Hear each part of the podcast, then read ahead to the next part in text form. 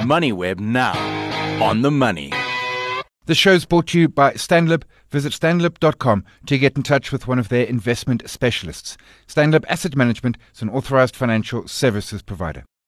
Chatting now with uh, Quinton Rossi, CEO at Spear REIT. Um, they're a Cape Town based uh, uh, REIT, and, and, and, just before I get Quinton on, they've got their pre close presentation, 12 o'clock today. It'll be on their YouTube channel. That's for uh, financial year 23. Quinton, appreciate the time today. I, I, I, almost certainly, as much as everyone else has, you've been sort of, I suppose, weaning yourself off Eskom to a fair degree for your, your properties that you've got down in the Western Cape.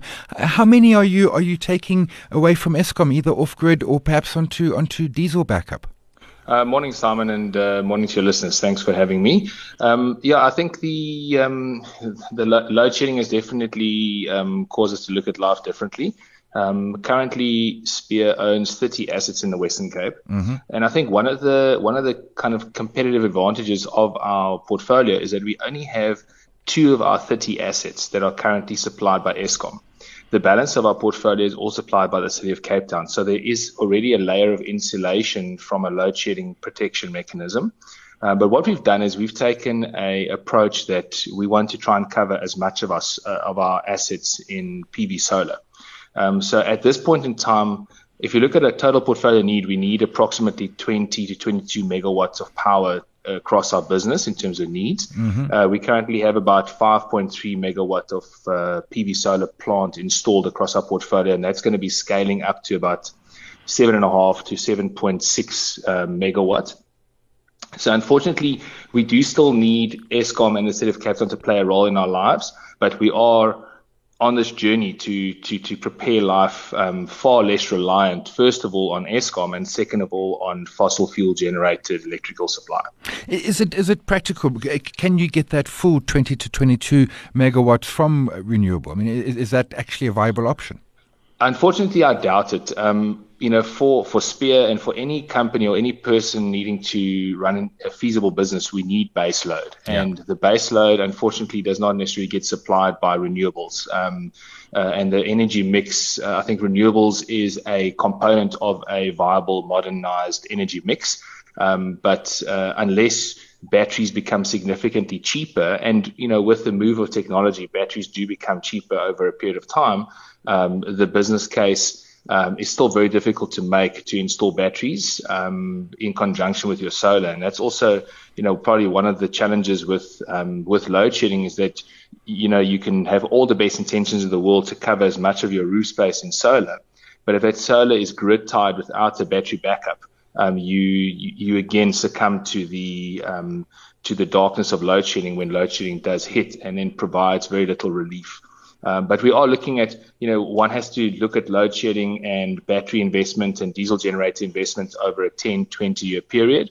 And one has to see how do you allocate capital prudently and correctly, either through uh, through kind of maintaining a below 100% payout ratio mm-hmm. or by asset, kind of capital allocation of, of capex um, over and above your normal kind of reinvestment into property um, and see what the business case looks like going forward. But one of the things that's very attractive from a Western Cape perspective is that on the City of Cape Town grid, um, there is a general undertaking from the city. We we we enter into curtailment agreements on our large industrial uh, assets. Mm-hmm. Um, and then they, all our tenants on those complexes agree to to reduce their load, which then means that they do not get load shedding, which creates business continuity. And unfortunately, okay on an Eskom on an Eskom supply, you you basically exposed to the national grid.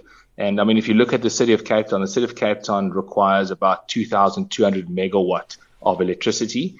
Um, the city will be bringing on by 2024 an additional 500 megawatt of own supply, which means that it will actually provide continuity between stage one and stage four for City of Cape Town customers, um, which means it'll only become exposed to load shedding from stage five onwards, which I think is a phenomenal achievement by the City of Cape Town. That is, because my next question was going to be is you're putting renewable on a, a competitive advantage? And of course, it's different. A, a, hospitality, you're 15 on orange, there's power demand pretty much 24 7, less so perhaps in, in, in some of the, the, the, the, the industrial. But, but actually, the competitive advantage is almost at city level rather than at, at, at your assets.